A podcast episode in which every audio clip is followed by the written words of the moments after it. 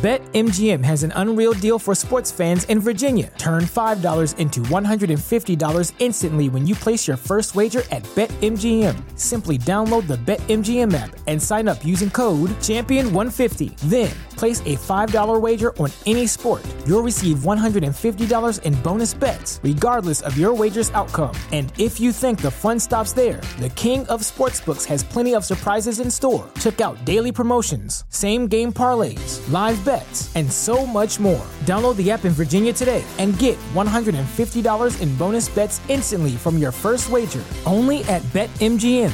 BetMGM and GameSense remind you to play responsibly. See Bet M G M dot com for terms. twenty-one plus only. Virginia only. New customer offer. Subject to eligibility requirements. Rewards are non-withdrawable bonus bets that expire in seven days. Please gamble responsibly. Gambling problem? Call one eight hundred gambler. Promotional offer not available in Washington, D C Wilson, you sent the game-winning email at the buzzer, avoiding a four fifty-five meeting on everyone's calendar. How did you do it? I got a huge assist from Grammarly, an A I writing partner that helped me make my point. ninety-six percent of Grammarly users say that it helps them craft more impactful writing. Would you agree? Grammarly helped adjust my tone to navigate tough work conversations. And it works everywhere I write, so I can quickly communicate effectively. Your teammate used Grammarly to summarize an important document, making a three-pointer. How did he do it? It only took one click. When everyone uses Grammarly, everything just makes sense. You made an incredible slam dunk to end the game. The meeting was canceled, and your team will go home champions. Go to Grammarly.com slash podcast to download it for free. That's Grammarly.com slash podcast. Easier said, done. Support for this podcast comes from Frito-Lay and the two thousand twenty-three Snack Bracket Championship. The Frito-Lay Snacker Challenge is underway, and fans are voting on their favorite snacks to crown champion. We're talking about primetime matchups between the best sixty-four snacks in the land.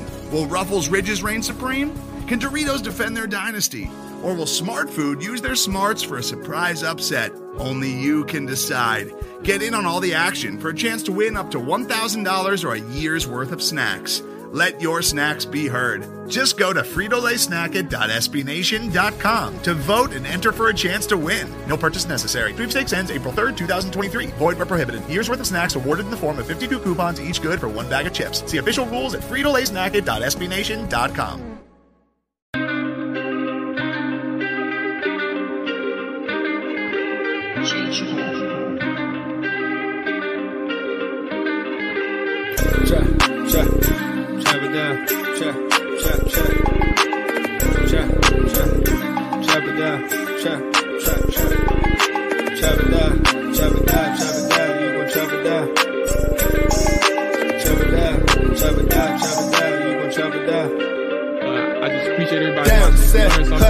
Watch him throw the ball, we gon' pick it off.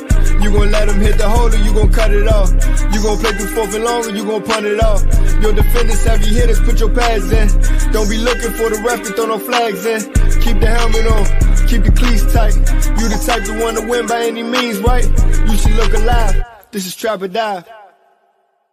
Yes, sir. Yes, sir. What's going on with you, Hawk? What's going on, everybody? Uh, welcome in. Welcome back to another episode of Trap or Dive podcast provided to you by two fourteen Media. I am your host, Molly Maul, Hand Dog Maul, Coach Maul, Jamal Forrest, all that good stuff. Um, A J and Dre is on the way. What's going on, Monty? Appreciate you checking in. Corey, what's going on, Big Dog? Appreciate you checking in. Um, listen, man, uh, there we got some news. We finally got some news. Um. I guess I'm going to save the Super Bowl talk for when A J and Drake get here, uh, but I'm going to go ahead and dive right into the conversation. Um, give me two seconds. So we have some news, man. Um, Greg Roman interviewed for the offensive coordinator position this past Tuesday, a couple of days. What's today? Wednesday. So yesterday, uh, interviewed for the O C job, and now we have a confirmation Uh, from Ian Rapoport, I think, who broke the news first, that uh, Eric Bieniemy will be interviewing for the opening tomorrow. Um, I'm interested, man. And I think for for all of the reasons uh, that Ron Rivera – now, stick with me. Um, that Ron Rivera uh, was interested in Carson Wentz, I think uh, there's some – it leads me to believe that Eric Bieniemy will be his guy. Um, and here's what I mean by that.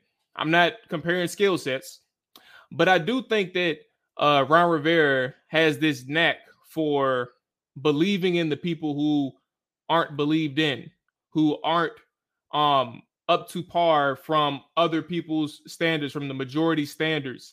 And from his actions with Carson Wentz, and I, and I don't want to make a big revelation out of it, but it like it kind of it for in my head it kind of draws some type of parallels in the sense of um you know everybody a lot of people had some negative things to say about Carson Wentz, whether they were right or wrong. It don't that's not that's besides the point.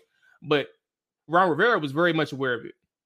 Ron Rivera went against the grain and said, "I don't care what any of you all are talking about. We come across Carson Wentz, um, and while there may be some nu- some nuance in that discussion, right? That." Um, it, it may be possible that Carson Wentz wasn't one hundred percent his idea. I like to believe that it was. He stood on it. He got very overly emotional uh, after that Chicago game when he mentioned um, he stood on the table for him, right? He banged the table. He did the analytics. Um, I kind of tend to believe that that is his, that's the majority of his decision. Um, I think that uh, when you think about Eric Bieniemy, and, and let me go ahead and add in the good man, Dre. What's going on with you, Dre? How you feeling? It's good, Mo. How you feeling, man? Everything good? Yes, sir, man. I'm I'm doing good, big dog. I'm doing good, man. I'm glad we finally got some news on the table. Um, I was making this uh this kind of sentiment in in how obviously as we know, um, okay, bet A J just got in too. Um, well, let me get let's make sure A J set up first. Um, and then we'll bring him in. But I was just making I was like giving this sentiment that I, I had felt uh like the parallels from uh Ron's decision making between Carson Wentz and the idea of Eric Bieniemy. I don't think it's is too distant. Um, and, and what I mean by that is not necessarily comparing their skill set, but I think that like Ron Rivera probably has this idea in his head that he can uh he can go acquire or he can believe in the people who don't or who aren't believed in. And and I think that for a lot of reasons he took Carson Wentz, there may be some similar feelings behind the idea of taking Eric Bieniemy and saying, I want to give you this opportunity. Um, and, and while everything And, and there's more nuanced discussion underneath that umbrella and underneath that conversation, I do think that uh, Rivera uh, probably sees Eric Bieniemy as uh, I want to be the one who believed in him, and I want to be uh, well, I want to show that I believe in him, and I want people to understand that you all messed up by not taking Eric Bieniemy and giving him uh, the freedom to do what he needs to do on that offensive side. Furthermore, the freedom to, or, or the, the the proof to show that he's worth uh, being a head coach. Um, and I think A J said it. We'll go ahead, add him in. But but what do you think about this idea of Bieniemy um, in Washington? I mean, that's a that's a good point, Maul. It's kind of like a Ron's redemption story, so to speak. Because like you said, I mean, last year it may have been a little different with Carson Wentz because you know everyone already had their you know pre-populated opinions about Carson Wentz because he had just got shunned by two teams. So Ron was kind of hoping for this, you know. I can bring this guy redemption thing, and it blew up in his face. So, you know, not only is he going to have to get rid of Carson Wentz, he also had to fire his office coordinator, Scott Turner, who, you know, another one of those risky moves that if he would have looked good, Ron would have looked like a genius, but it blew up in Ron's face. So this is kind of like Ron's last stand here. And I mean, not even with just, you know, choosing the offensive coordinator, as we all know it, this is probably Ron's last stand in the N F L at all. So Ron, and he knows it. I mean, he's not, he's not a stupid man either, even though he tries to play stupid or play us for stupid sometimes. Ron is not stupid. He knows the writing is on the wall for himself. So he has to go out with a bang in a sense. And Eric Bieniemy is that bang. I mean, he's the guy that, you know, he has the experience. He's been there, but he has that chip on his shoulder, that edge, and he's also coming with that kind of baggage, so to speak, even though it's not as big as Carson Wentz's baggage, but he has this baggage. You know, people are coming out saying, why hasn't Eric Bieniemy gotten a job? You know, he goes on all these head coaching interviews and no one wants to hire him. So, you know, there's that behind him. So this is another thing that, you know, if it does blow up and it doesn't work, it's another, this is, is Ron's last stake in the heart for him. So this has to work, but he figured, like I said, he took the chance on Carson. He took the chance on Scott Turner. Now, he has to go with someone who's kind of proven. He has a great reputation as far as, you know, amongst people in Ron's age group, like the Andy Reids and everything. And this is another reason why I think Ron is so high on Eric Bieniemy as well. They come from the same era. So, you know, th- you know, they come from the eighties era. So a lot of people may look at Eric Bieniemy and say, oh, he's too hard on the guys. Ron probably looks at him as, okay, I'm used to that type. This is the coach I want on my staff. And, you know, I, I can bring Eric Bieniemy on and we can have success together. So you got to think that's what he's thinking. But again, like like I just said, like you said, Maul, Ron has to know the writings on the wall. And this is his last big move. What's going on with you, A J? How you feeling, big dog? I'm doing okay. The allergies starting to kick my ass all, Whoop, all of a sudden. Whooping your head, bro. I don't like that. Clarity, yeah, bro. It, it, it just it just started though. Like that's the crazy part. But either way, I'm I'm good, man. How about y'all? I'm all right, man. I, I can't complain. Uh, look, football season. It's crazy because like I I'm trying to. I don't remember ever like a time where I felt weird that football and football is continuing. Um, X F L starts Saturday, like, and and I, I would have thought we had like a week or two off, but like we're rolling, and U S F L is in April. Um, so you watching these leagues, Mo? I don't know. I'm interested. I, like it's it's like why? Like I, every time I find a reason to like step away from the T V with like sports or, or at least football, like they they draw me back in, and um, I got plans on Saturday, which is fine. I'm going to the plans, but it's like. I wonder if the product is good enough to, to like make me question if I should go. But, you know, something that I thought about, this might be the first time that one of these alternate leagues can have success. And I say that because the betting era is here. Like yeah. betting is pretty much legal everywhere. So people are going to bet on these games and that's going to draw interest to these games. And eventually people are going to start picking up on some teams or liking some teams and they may have some standard success. Like I said, it's never happened before. I mean, the, the closest thing was the eighties with the U S F L league, but yeah. that's coming back, like you said, in April with the X F L. So with the betting era going on now, these leagues might have some staying power, man. I, look, I hope so, bro. I really do, because that means we're not bored. Or it's, let me be clear, I'm not bored from goddamn May up until. I mean, I know the finals is on, but that's the end of the N B A season. But like May up until like August, like I need, I need something. Um, I need something. A J, we were talking about Bieniemy to to kick things off, and I, I guess like the nature of the conversation where where Dre was coming from and where I initiated.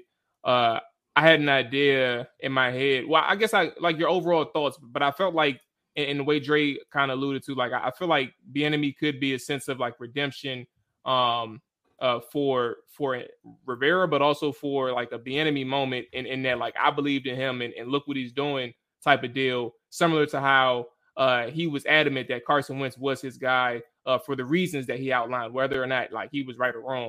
Um, all right. So I don't know what's going on with A J. right now. Um, all right, so I guess we'll I'll, I'll circle back and, and maybe um we can finish that one. Uh, but Dre, uh, so we know about Bieniemy and now we know about uh, Greg Roman. Um, what's your idea on Roman being a, a commander O C? Like, do you have a if it comes down to Bieniemy or Roman, do you have a problem if if Roman is selected?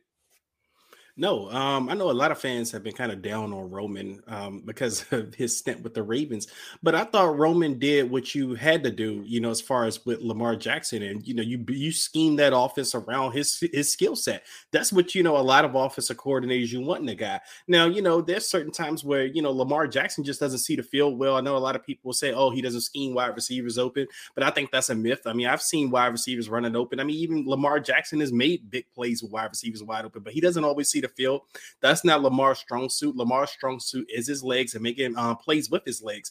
So uh, people look at an offense like that and they see it as an indictment on the offensive coordinator. I mean, it was kind of like the same thing in two thousand twelve when we had R G three, when Kyle Shanahan pretty much created that whole offense, which is kind of new to the N F L in a sense when he came out, but he created that offense for R G three. And a lot of people were pissed off with Kyle Shanahan at the time because they were saying, oh, well, R G three could do just more than that. But as it turned out, and you see how R G three's career turned out, that was the best point in his career, probably his best path to success. So you have to kind of look at Greg Roman and Lamar Jackson's situation in the same light. Like, Greg Roman created an offense that really highlighted Lamar Jackson. I mean, the guy won an M V P in this offense. So you can't just tell me that, you know, the offensive coordinator deserves no credit for any of that, or he's a, he's a bad hire. I think Greg Roman is very creative when it comes to run game schemes. He probably, he probably is the best in the business at that in, in a sense. So if, it, but he, if he's coming in, the question is, What what kind of off is, is this offense going to be tailored to? Sam Howell? Are you bringing a guy in? Now th- those are the questions I have. But I mean, you could do far worse than a Greg Roman. Yeah, like I, I think of um the caliber of uh Alex Smith, like in in the early like Greg Roman years, like when he when his name kind of started ringing, obviously with that San Francisco offense. And I think the best thing that kind of shows the caliber, and I'm not even speaking on detail, this is all surface level. I haven't done no deep dive on Greg Roman. I'm, I kind of understand the type of offense that he runs, but I don't, I, I don't know it in detail. But, but my point is, like, Alex Smith was a certain mold. He wasn't like the Tyrod Taylor um, that he got in Buffalo. He he wasn't the Colin Kaepernick that he got a, a couple months later. And and and, and while the Shanahan introduced the read option to and the, the the R P O and all that stuff into the N F L. Like, Greg Roman adapted. Um, and he's also not the Lamar Jackson. Uh, but you look at Sam Howell and you look at Alex Smith and you kind of understand that uh, both these guys have some mobility to them, but they're also not the Colin Kaepernick. They're also not the Lamar Jackson. You can find a way uh, and, and, and kind of have this sense of, of adaptation from a, a coordinator who's been able to withstand um, the, the different changes in N F L offenses for over ten years. Um, and, and, and it's constantly been a top ten rush offense in the N F L. Uh, and I believe, um, I don't have his numbers in front of me, but I'll just say top ten rush offense and maybe top five rush offense every single time he's been a coordinator. So there is some adaptation that shows from, uh, different types of quarterbacks that he's still going to be able to get the job done on the ground. Uh, but, but also maybe even have a better shot, uh, from an overall perspective, now that he has some receivers that he can work with if he was to be in Washington. Um, A J, you got the you got the floor. I, I know you've been going in and out, but uh, what's your thoughts on? We can wrap it all up in, in Bieniemy and uh, Greg Roman, and we can continue on. Yeah, I mean, I think with the Eric Bieniemy situation, when you see uh, when you see so much, so many news outlets, especially heavy N F L insiders such as the Ian Rapoports, the Adam Schefters, you know, kind of alluding to Eric Bieniemy to Washington. That kind of tells you everything that you need to know, that this is pretty much a, a, a done deal. Uh, I think the Greg Roman thing kind of threw people for a loop, uh, but I'm expecting possibly Greg Roman to join this staff as a running game coordinator. Um, I don't really see him being added to any other staff of the new hires in the league, uh, anything of that nature. And when you typically hire your O C, you let them bring in the guys, especially a guy of uh, Eric Bieniemy's stature. Um, There's so many different connections there, whether it be Andy Reid and Ron Rivera relationship and voucher for E B. Um, another tidbit is uh, Martin Mayhew and Eric Bieniemy are frat brothers, uh, yeah. part of Omega Sci-Fi. Um, you know how they how they get down, um, mm-hmm. especially those those black frats.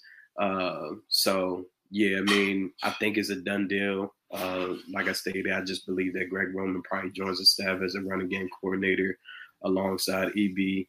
Um, I don't feel like Ron is trying to uh, be uh, Superman da, da, da, da, or anything of that nature, uh, as we've seen him do with, with Carson Wentz. I just think that was a bad that was a bad take of even bringing him on board.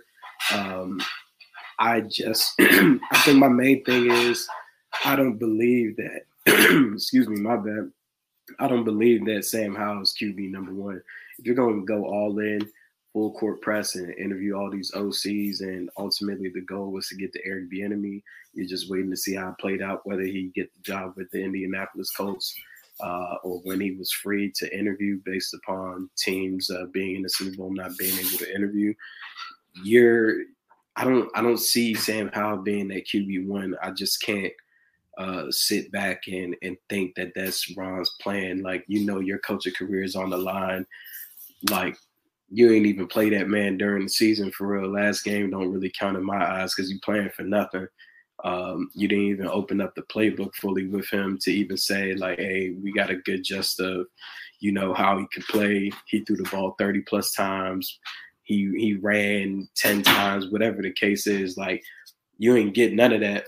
And even during the season, when asked by a media reporter, you know, what's what's the deal, I guess, with the quarterback uh, situation, I don't remember the exact quote, but Ron Rivera is like, quarterback. You need a quarterback. Quarterback. So if you feel like that, how can you now try to sell to us that Sam Howell's that guy?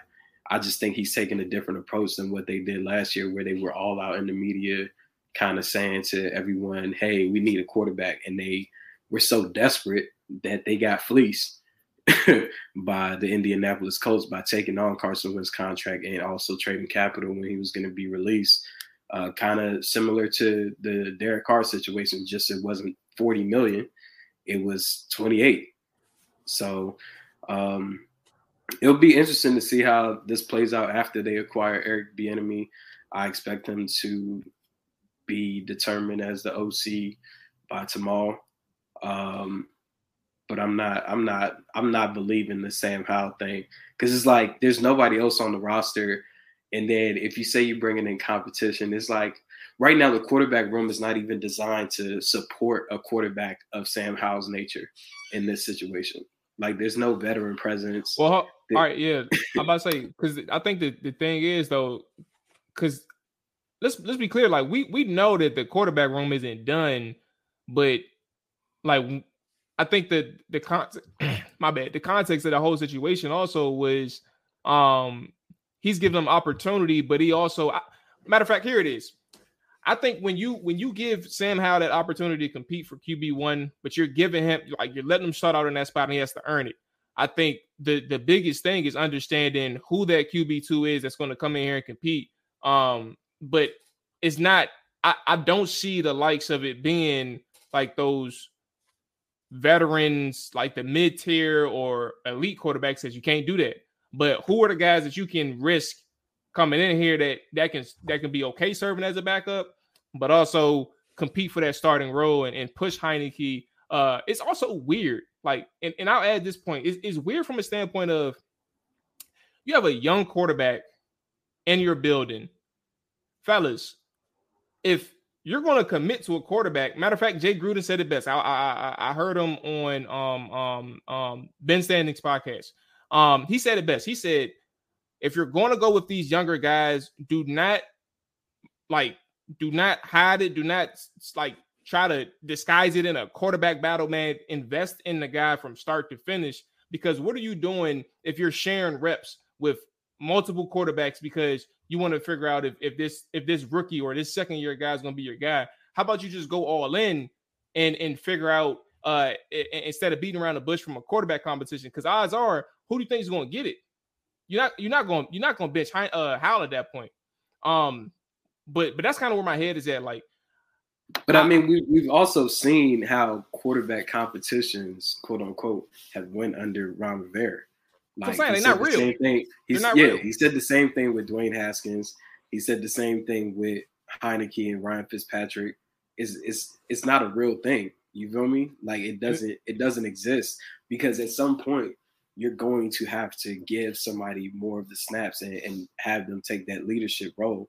So it, it's not a real thing. That's where I'm sitting back. Like, there's no veteran on the open market that you could bring in that could compete with Sam Howell. That just doesn't make sense. And especially if you already pushing that narrative in the media about him being the guy with the opportunity, it's like, why would I sign here if I already feel like you're not even open to a competition? You're already giving this person the job, essentially. Yeah. You're just saying they they gotta fuck up in order in order for me not to to go yeah. with them. Like, that's not a that's not a competition. It's fixed. So that's where yeah, that's why I'm like, the the whole the whole narrative just doesn't make sense to me, man. Because it's like, if you went all out for a quarterback last year with Carson Wentz because you felt so close, now this year you were even closer to making the playoffs, even, you know, uh, amidst the, the poor O C uh, play calling, even you as a head coach, your decisions that you made,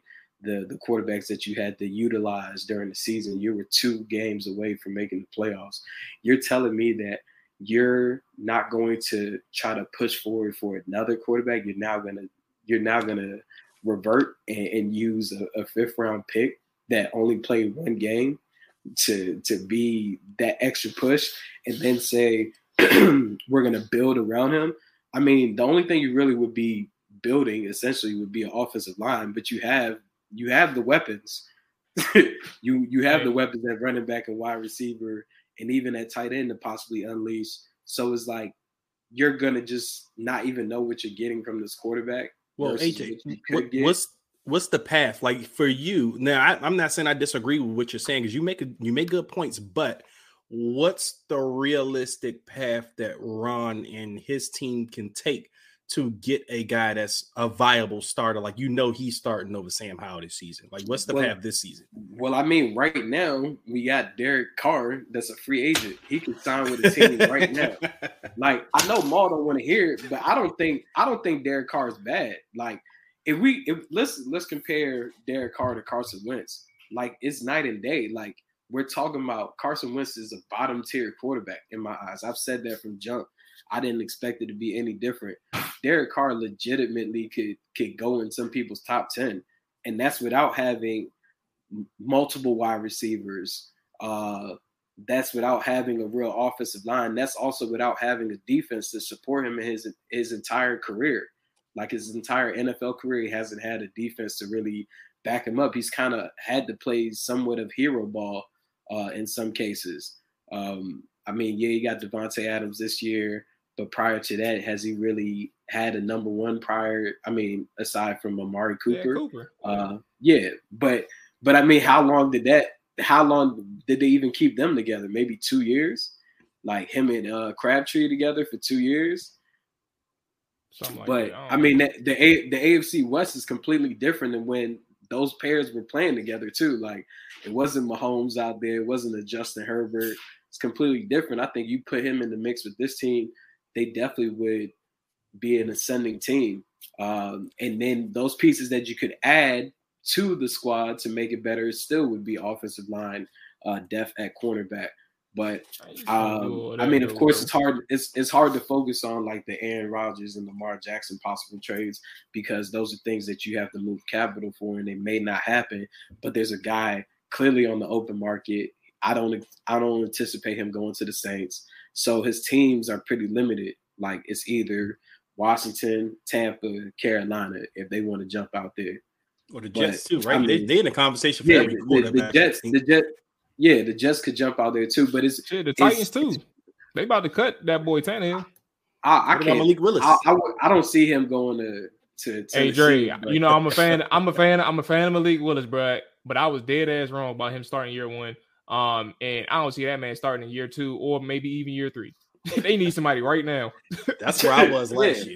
year. So it's like, yeah. but but Washington also needs somebody right now too. They can't be playing this game like you. You have players that you have coming up on contract extensions. You got big time decisions to make with Sweat, Young, all that. You can't sit here and play around with your roster. And that's what I feel like, that's where the malpractice of Ron Rivera is, is kicking in. If he truly believes the Sam Howell shit, it's like, dog, you cannot jeopardize this team in this magnitude. If you feel that way, then go ahead and, and go to Hawaii, Cali, or North Carolina and just kick back and relax and, and don't even take on this job any further.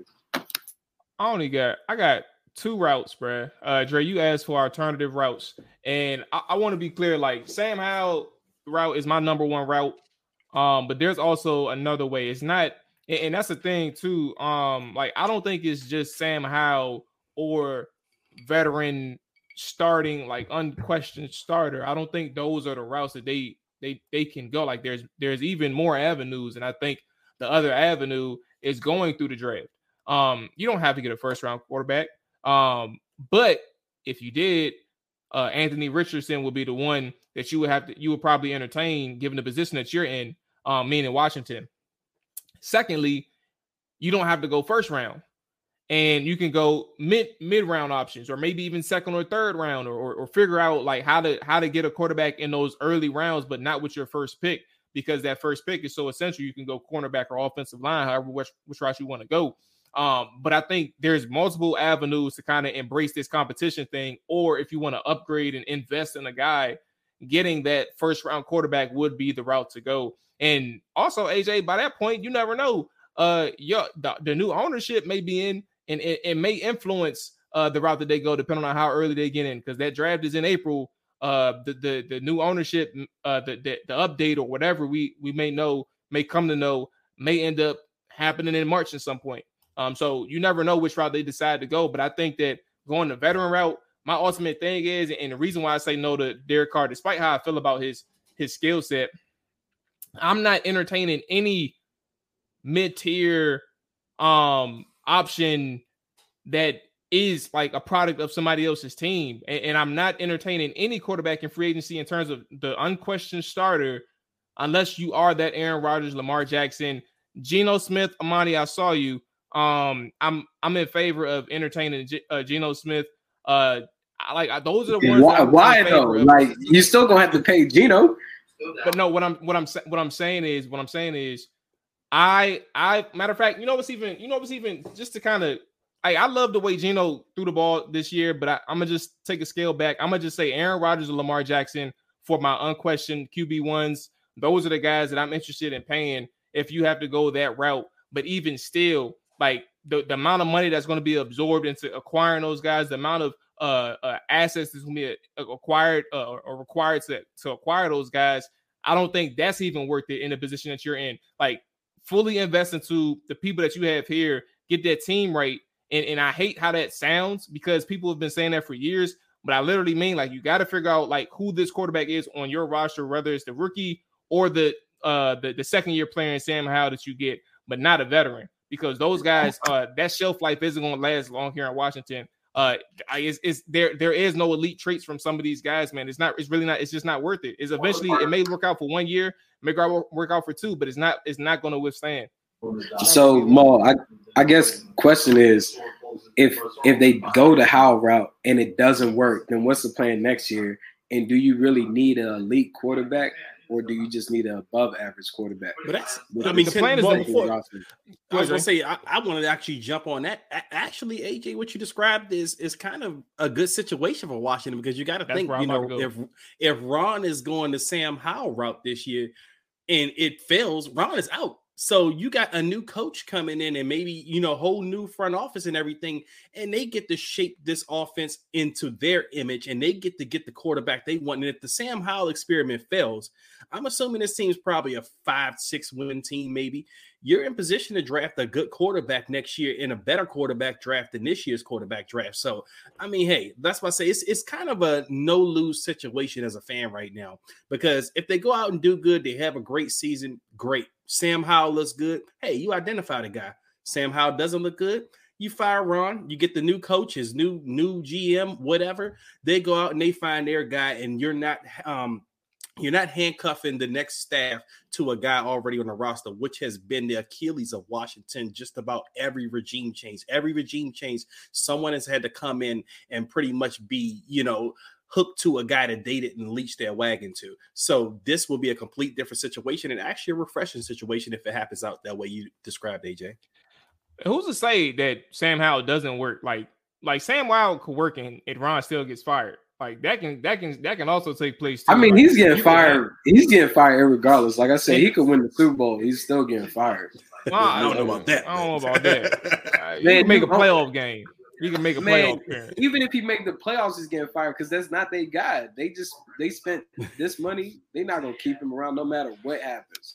And, and and just overall, like that, and that's kind of just all I'm saying in in the sense of like the head coach spot and Sam Howell. Like Sam Howell can still be a good quarterback, and it can still work from the standpoint of going to him and, and allowing him to develop and, and take his lumps um, in there. But also the fact that the team ends up winning six or seven games and it's not good enough for the owner. Um, rightfully so. And he's still going to clean house, or he's just going to elevate Eric Bieniemy um, and allow him to do his thing. Whatever the, whatever the route is, um, they, there can still be a way where, like Justin Herbert, like what, two, it was two straight years where he didn't make a playoff appearance, and he was still like, he still had, like, they knew they had some dogs on offense. They still just weren't winning. Um, and they had a, they built, they got some defensive players this year, and they still weren't that good. Um, even though they made the playoffs this year, but you get the point. And that's, that's kind of where I'm at. Like, there's, there's so many different avenues that, that, that can work out for Washington. Um, if they go the Sam Howell route and they still may not win it, it still works out for Washington, or it still can. Um, we talked about Derek Carr. Uh, I think that's kind of one. Let me ask you, Dre, before I even move on from this. Are you are you cool with the Derek Carr idea? Because I know you were kind of uh, entertaining both A J and my side, but but where are you at on this? For me, I'm worried about the money, because I'm looking at Derek Carr. I'm wondering what he's commanding. Um, I, I don't hate the quarterback. Um, I don't think he's a bad quarterback. But are you paying him Kirk Cousins money? Because if you're paying him Kirk Cousins money, I wonder where else you can start to upgrade the team in free agency. Because you, you, we got holes to fill. Like, I'm looking at the draft, and I'm just like, we have to go O L heavy and secondary heavy. Like, those are my two, you know, areas of, that I really want to upgrade this roster at. And um, I'm not sure how much you can do that through the draft, especially getting like quality starters, you know, year one. I mean, they had a good draft last year, but every draft is different year to year. But you still have to spend something in free agency, and we we kind of saw that burned us last year with Carson Wentz. You know, they had the Carson Wentz on the books for twenty-eight million dollars, and they had to let go of Eric Flowers. You know, you couldn't sign Brandon Scherf, even though I felt like they were going to bring him back regardless. But either way, you decimated your offensive line because you couldn't pay anyone. And so you got to wonder, if you sign a Derek Carr, does he take away from you still needing to upgrade those weak spots on a roster? And if you aren't able to upgrade those weak spots on a roster, you're kind of looking at a similar season as uh, last year, but except you're probably on the money for, or at least on the hook with Derek Carr for a couple of more years than you were with Carson Wentz. So that's where I'm at with Derek Carr. Um, I mean, I wouldn't hate the move, but I, I definitely wouldn't lean towards signing him. Um, I'm with you more so in that I'm going with the Sam Howell route, and it's not because I like Sam Howell or I'm a big Sam Howell fan. It's just, to me, just the most logical or rational thing for, you know, Ron Rivera going into his last year, or at least the year we think is going to be his no, last. It's his last goddamn year. We're going to say that right now. Um, all right, so let's go ahead and transition to some other things, man. Uh, during Super Bowl week, yo, this was crazy because I, I don't think I ever – so I, it's a two-parter. Um, but uh, uh, Sean Payton – acknowledged that there was a, a couple owners or potential owners for, for the Commanders who, you know, reached out to him and, and kind of, you know, asked him, you know, if he, if he would be willing to take the job if they became owner. Um, first thing when I thought of that was like, that's very interesting. But secondly, like, damn, um, I wonder if these same owners or same potential owners end up taking over and end up winning the bid for the Commanders. Because what the hell is going to happen mid-March, end of March, whenever whenever it actually officially happens, what the hell is going to happen? Um, I still lean that Washington, I mean, Ron is, is safe for twenty twenty-three. Um, I still believe that, uh, but I also can't account for two or at least one uh, potential owner that can come in uh, pretty soon and, and make some changes. Uh, and, and, and one being, matter of fact, I want to get y'all thoughts on that one right now, because I want to circle back to this thing that I heard today that I was like, damn, this shit, this, this thing really makes sense. What did y'all think about, like, Sean Payton kind of, like, hinting to, to the fact that, uh, or not even hinting, just flat out saying, um, people asked if, if they would take, if he would take the job? Dre, on mute. Sean Payton made things really awkward for Ron Rivera, just in case, like you said, whoever that owner, I think is probably Josh Harris. I'm not sure. But if it's Josh Harris, he buys the team. Let's say he wins the team. That's an awkward first meeting with Ron Rivera, because, you know, Ron Rivera knows, you know, that report about the whole Sean Payton thing. So you got to wonder, will Ron want to stick around and work for him, or if the pressure would be too much, or if Josh Harris comes in and be like, man, look, I just don't want you as a coach, man. I'm I'm coming in. I'm firing you. But, I mean, yeah, I, I just thought Sean Payton made it really awkward. Uh, I'm not sure what his motivation was for saying that. I mean, he was, you know, flat out and blunt about it. But, um, yeah, that would be really awkward, man. I'm not even sure if, you know, that could work out if that under that scenario, that owner that, you know, wanted Sean Payton. I think it was a Rex Ryan combo as well. If he was to come in, you know, and win the team, and he's Ron's boss in March. Oh my goodness, Rex Ryan. Hey, so listen, um, Yeah, so like part of the second part to this was I heard on the radio today. Um, it was a theory. It wasn't like a report or a rumor. Uh, what if that same person who did that bidding to Sean Payton is also like somebody within the organization already, and like doing the the bidding, like, hey, we're gonna go ahead and get Eric Bieniemy in here now, and I'm gonna elevate him when I take over. Uh, I thought, and and, and like on the idea of A J talking about um, possibly Greg Roman coming in. Like Greg Roman may be his O C, Bieniemy the, the head coach, and and he get his new staff in here or something. I don't know. Like I, it, it dawned on me that like it could it could possibly be the fact that um somebody's already like kind of pulling some strings in there. Uh, not necessarily my words, but the, the fact that like that theory was produced, uh, it makes a it's kind of interesting to me. Like, damn, what if what if Bieniemy is the play to get to become the head coach in just a couple weeks? Yeah, I mean, I really didn't have a problem with Sean Payton's interview. Um, I think he just said couple of the the couple of the groups that are intending or have. Matter of fact, he said couple of the groups that have already submitted bids for the team asked me if I would take the job if they won. Like, oh, submitted bids, okay. Yeah, so it's like it's not just one ownership group or one owner, it's multiple. That could be two, that could be three, that could be four. Like we we have no clue, but they definitely don't rock with the fact that if they bought this team, Ron would be leading them. So there's a possibility that if everything plays out how the timelines have been said from, you know, certain pundits within the league, they could possibly get rid of the, rid of Ron in March when it's fin- when it's finalized, or it could happen when the bid is accepted. They could have a conversation like, "Hey, we want to go in a different direction," because they could see the vision differently. Like, I think we're okay with this Sam Howell process because it's Ron Rivera being the head coach. But if it was a new head coach in here, nobody would be okay with this Sam Howell process at all. But because it is Ron, it's like, hey, just go for it. You feel me? But if you're spending six, seven million or eight million, whatever the case is, you're like, I'm not about to buy this franchise. And then we start in the fifth round quarterback. Like, how how can I start trying to make my money back? How can I bring people back into these seats? How can I sell merch? How can I sell the idea that things are a bit different here? Sam Howell got a little brand name to him, bro. Nah, man, but what they call them, the how the Howelli the Howellians, bro. I I don't know what they call them. Maybe I said maybe I said million instead of billion. My bad. But yeah, it's like you you gotta you gotta put your stamp on this new project that you're taking on. Like we just seen it happen in the N B A. Uh, Mike uh, Matt Ishbia, who uh, ended up becoming officially the owner of the Suns last week. Uh, made that move at one in the morning while we sleep on the East Coast to acquire Kevin Durant. You know, his first day on the job as not even the job, but the first day as the owner. Like, you got to make that splash. And I just feel like Ron is not Ron is not whoever the new ownership group's guy. And that's not somebody that they see even working with. Like, what would be the point Uh, building a relationship with someone that you plan on getting rid of anyways? Let, let me ask you one question. Um, and, and I guess this is it for me.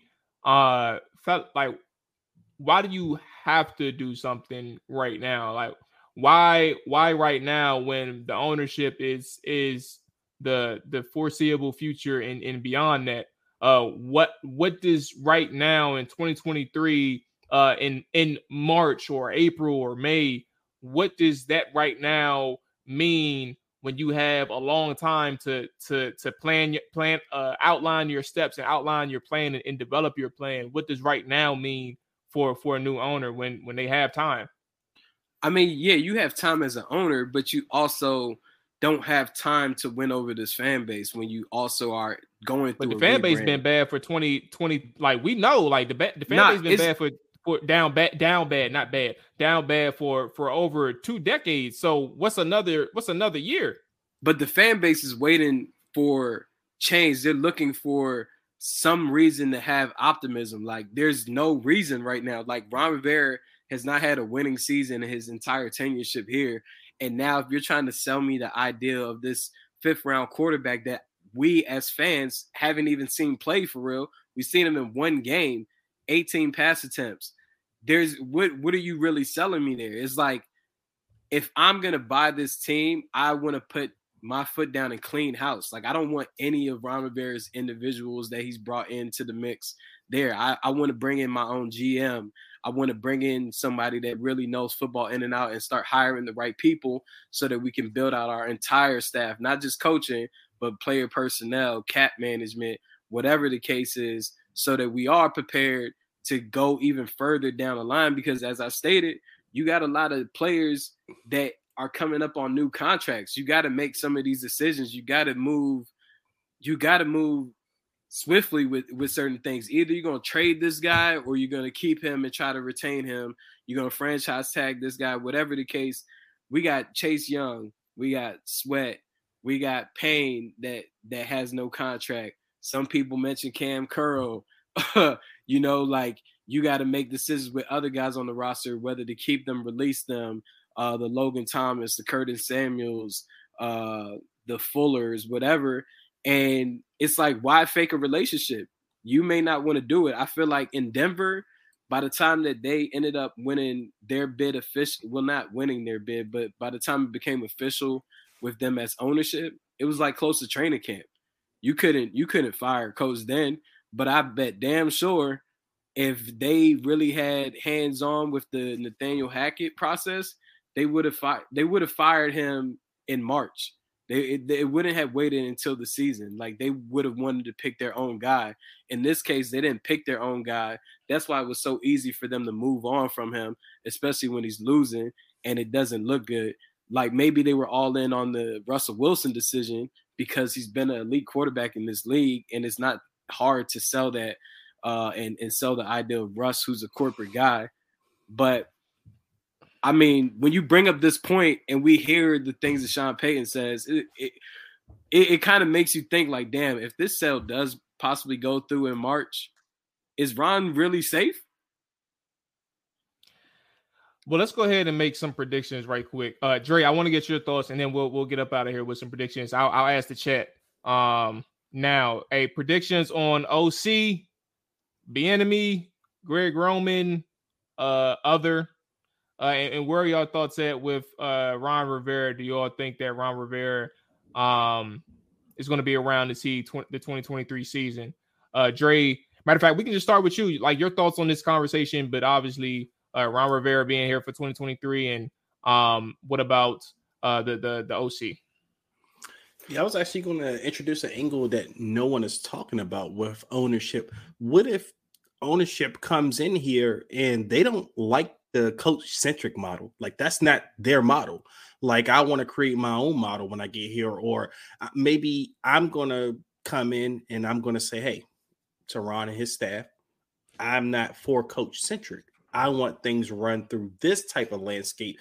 Now, unless you all are going to kind of conform to this, you know, I'll give you a year to get on board with this, or if you're not going to conform to this, then, hey, I'm giving you a chance to step down. I mean, I think that's a realistic angle right there for an owner to come in and say that, because that's a model that he didn't create. And that may not be something he envisions as a path to success. Maybe he wants, a, maybe he wants more of a, you know, a say in things, or maybe he has someone he trusts, you know, fully with personnel decisions and, and everything, as far as he's coming in with this guy. And this is a guy I want you all to listen to. I mean, or what if he comes in and he says, okay, I'll keep Ron for a year, but Martin Mayhew and um, Marty Herney, they got to go, you know, and I'm bringing in my guy over top of you, Ron. I mean, th- these are complicated angles that can kind of come into play with new ownership. So that's why it's kind of hard to predict Ron right now, you know, stand for the twenty twenty-three. I think, you know, it's probably easier, or it's easier to lean him, you know, being here and say, yeah, he will be here for sure. But that's an unknown. It's, it's a lot of unknown angles with this ownership. That's why a lot of this stuff is kind of surprising to me that, you know, a guy like Eric Bieniemy is considering here. And, you know, the conspiracy theory angle that you brought up earlier, you know, with people saying that someone in the organization may already be kind of, you know, bringing him in to, I guess, step in and be the head coach when new ownership comes in. I mean, who knows? But right now, I think it's safer to say that Ron will be back. But again, it's a lot of unknown variable variables right now with the ownership in play. But my prediction right now, I might be cheating a little bit with this prediction. I might be cheating a little bit, but Eric Bieniemy, offensive coordinator, run game coordinator, is Greg Roman. And thank you, A J. uh, uh, I'm I'm gonna go. Uh, I'm gonna say Ron Rivera. My prediction is Ron Rivera is here in twenty twenty-three, um, and I'm going to say that because I because Dre stole my thunder. I'm gonna go. I'm gonna just say Bieniemy. Bieniemy is the O C. Uh, that those are my predictions. Uh, A J, what about you? Yeah, I mean, I think when it comes down to Ron in twenty twenty-three season, I, I really don't know. Uh, it just boils down to if we know someone won a bid in the next week or two, and it's going to be finalized by the N F L and their committee in, in March. Um, I think Ron has to continue to do his job as it is. Uh, one factor that we haven't really focused too much on on our platform is this budget. Like, I've never really heard of like a ownership and a head coach openly, well, not necessarily ownership coming out there and saying it, but speaking about a budget at the end of the year. I yeah, think I that's probably that's probably why we we may not be hearing a Derek Carr's name involved so you know what? as of right now, whatever. Mm-hmm. But if that's if that's the case, the the budget is is pretty much crippling also Ron Rivera and what he possibly wants to do to improve this team at Q B. So they have to go all in on a on a Sam Howell uh, for the time being. But yeah, I I really don't know what's gonna happen. I I hope what happens is that Ron is fired uh, once this new ownership all right. uh, wins the bid. Like, I mean, just being I, like it'd be different. I know, if, bro. I know. If we had like a, a winning coach here. Or or or I felt like it was a winning culture that was trending in the right direction. I don't see none of that from Ron. So it was like I could I could give two damns about his his job. And I feel like Sean Payton felt the same way. That's why he was comfortable saying, like, hey, they already asked me, multiple groups have asked me if I would take the job. So they yeah. already have said that they don't give two damns about you. And they were willing to even move capital, draft capital, and also pay this man close to twenty million dollars a year to be the head coach. So what does that tell you? Like, they don't they don't like what they're seeing out of Ron Rivera. Like, in their early stages of their bidding process, they don't like it. So if someone ends up winning this bid and and and proceeds forward, Ron may get fired. He may get canned in, in March, because do you want Ron and his group drafting? Do you want him Uh, still hands-on with this product that you now are investing in? Um, so, yeah, I mean, that's just my point on that. And now going on to the coordinator situation, I expect a duel, uh, a, a duel of uh, Eric Bieniemy as offensive coordinator and, and uh, Greg Roman as run game coordinator. I think Ron is trying to change some of his ways and, and realizing he needs to bring in a stronger staff of individuals uh, with credibility on the offensive side of the ball, especially. Uh, and E B, not only can he call plays and, and, and dial things up well, um, but, you know, adding that that partnership in the run game, especially with Greg Roman, I think that that's a perfect marriage on the offensive side of the ball. He can kind of just be hands-free and, and just oversee it um, and, and hope that it turns out for the best, especially if they can't financially pursue uh, a quarterback like a Derek Carr, Aaron Rodgers, or Lamar Jackson. Appreciate everybody who checked in, man. Hulk, Monty, Corey, Amani, uh, Obats, um, and obviously Mike that checked in. Uh, and everybody else that's watching live, make sure you hit that like button. Make sure that subscribe button. We definitely appreciate that. Hey, look, man, we got some guests on the way. Um, we got a couple guests on the way. Uh, I can't wait for I can't wait for these conversations. Uh, and and, and we'll we'll kind of cross that bridge when we get there. But we're going to try to start getting them in next week. Uh, and and maybe no next week we're back at our regular time, uh, Tuesday seven p.m. Eastern. Uh, but yeah, uh, make sure you hit the like button, make sure you hit the subscribe button. Dre, A J, man, y'all boys, say, hey, what y'all gonna do now that the, the, the football? Well, you got Wizards. I know, Dre, did you stay up for the for the Wizards game last night? I know you did. I, only time I watch the Wizards now is if I if I bet on them. If I bet on the Wizards, okay. I'll watch them. But okay. no, I don't watch the Wizards, man. Until hey, they man, change I, something. Nah, I, ain't I remember the them. days you was you was getting on smack after this show, like, hey, man, go watch that Wizards game. Uh, you know, yes, that that was me. Now and it's like, hey, oh, Wizards playing tonight? Damn, I didn't even know. Oh man, okay. Um, look, man, y'all boys take care, dog. Enjoy the rest of y'all week. Hey um, man, we got, we got we, we we got a lot of football, dog. Like the way the way the schedule is now, and especially with this team, yes, it, it's not even gonna feel like football ain't really going on N F L wise. Because yes. I mean, next week is the combine. I'm about to say, yeah, the combine is this next month. Week. Yes, always in always in yeah. the end of February. I thought yeah. it was in. Oh damn, yeah, no, the, the yeah. combine next week. You got free agency kind of right after that. Legal tampering, and then with this and ownership shit, we got the ownership change coming yeah, up. The possible like, ownership stuff, like yeah, it, we got a busy. It we got, feel, it's not even gonna feel like an off season for real. Nah, that's that's a fact, bro. That is a fact. Um, shit, let's get into it then, man. Hey, y'all take it easy, Dre, A J, uh, everybody in the chat. Y'all take it easy, man. We back next Tuesday, seven p.m. sharp. Peace. Damn, set, huh, watch him throw the ball, we gon' pick it off. You gon' let him hit the hole or you gon' cut it off. You gon' play through fourth and long or you gon' punt it off. Your defenders, heavy hitters, put your pads in. Don't be looking for the ref to throw no flags in. Keep the helmet on, keep the cleats tight. You the type to want to win by any means, right? You should look alive, this is Trap or Dive.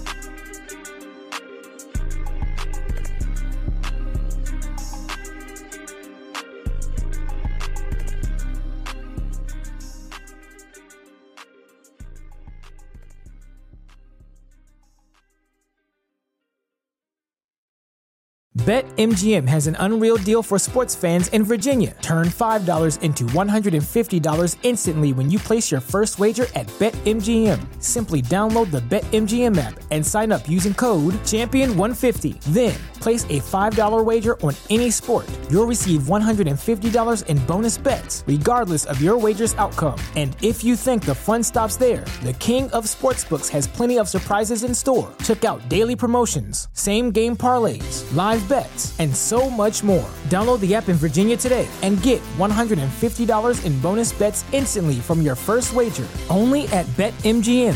BetMGM and GameSense remind you to play responsibly. See Bet M G M dot com for terms. twenty-one plus only. Virginia only. New customer offer. Subject to eligibility requirements. Rewards are non-withdrawable bonus bets that expire in seven days. Please gamble responsibly. Gambling problem? Call one eight hundred gambler. Promotional offer not available in Washington, D C